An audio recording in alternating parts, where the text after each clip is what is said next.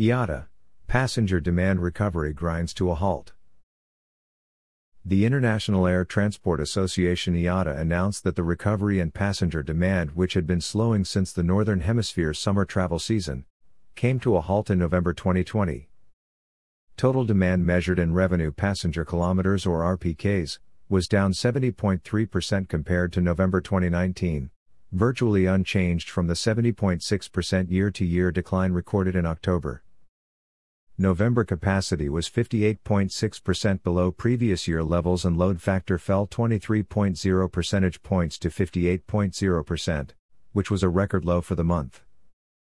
International passenger demand in November was 88.3% below November 2019, slightly worse than the 87.6% year to year decline recorded in October. Capacity fell 77.4% below previous year levels, and load factor dropped 38.7 percentage points to 41.5%. Europe was the main driver of the weakness as new lockdowns weighed on travel demand. Recovery in domestic demand, which had been the relative bright spot, also stalled, with November domestic traffic down 41.0% compared to the prior year. It stood at 41.1% below the previous year's level in October. Capacity was 27.1% down on 2019 levels and the load factor dropped 15.7 percentage points to 66.6%. The already tepid recovery in air travel demand came to a full stop in November. That's because governments responded to new outbreaks with even more severe travel restrictions and quarantine measures. This is clearly inefficient. Such measures increase hardship for millions. Vaccines offer the long term solution. In the meantime, testing is the best way that we see to stop the spread of the virus and start the economic recovery. How much more anguish do people need to go through, job losses, mental stress, before governments will understand that? Said Alexander de Juniac, IATA's Director General and CEO. International Passenger Markets Asia Pacific Airlines November traffic plunged 95.0% compared to the year ago period, which was barely changed from the 95.3% decline in October.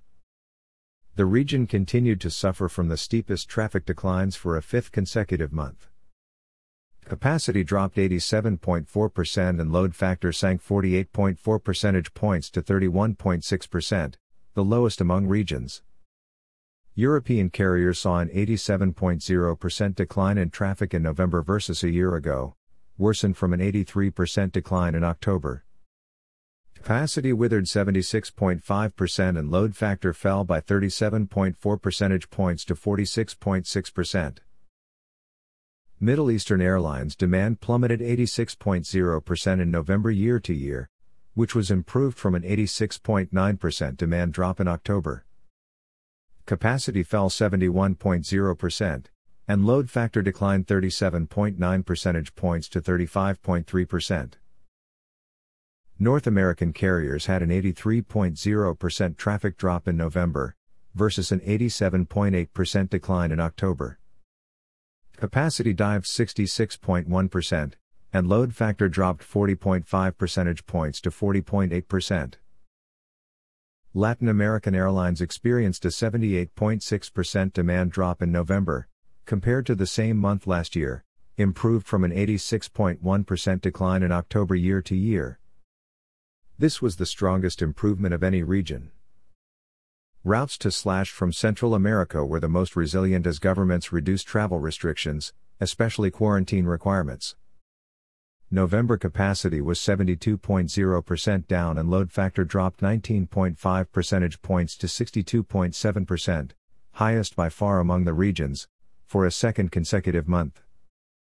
African Airlines traffic sank 76.7% in November, little changed from a 77.2% drop in October, but the best performance among the regions.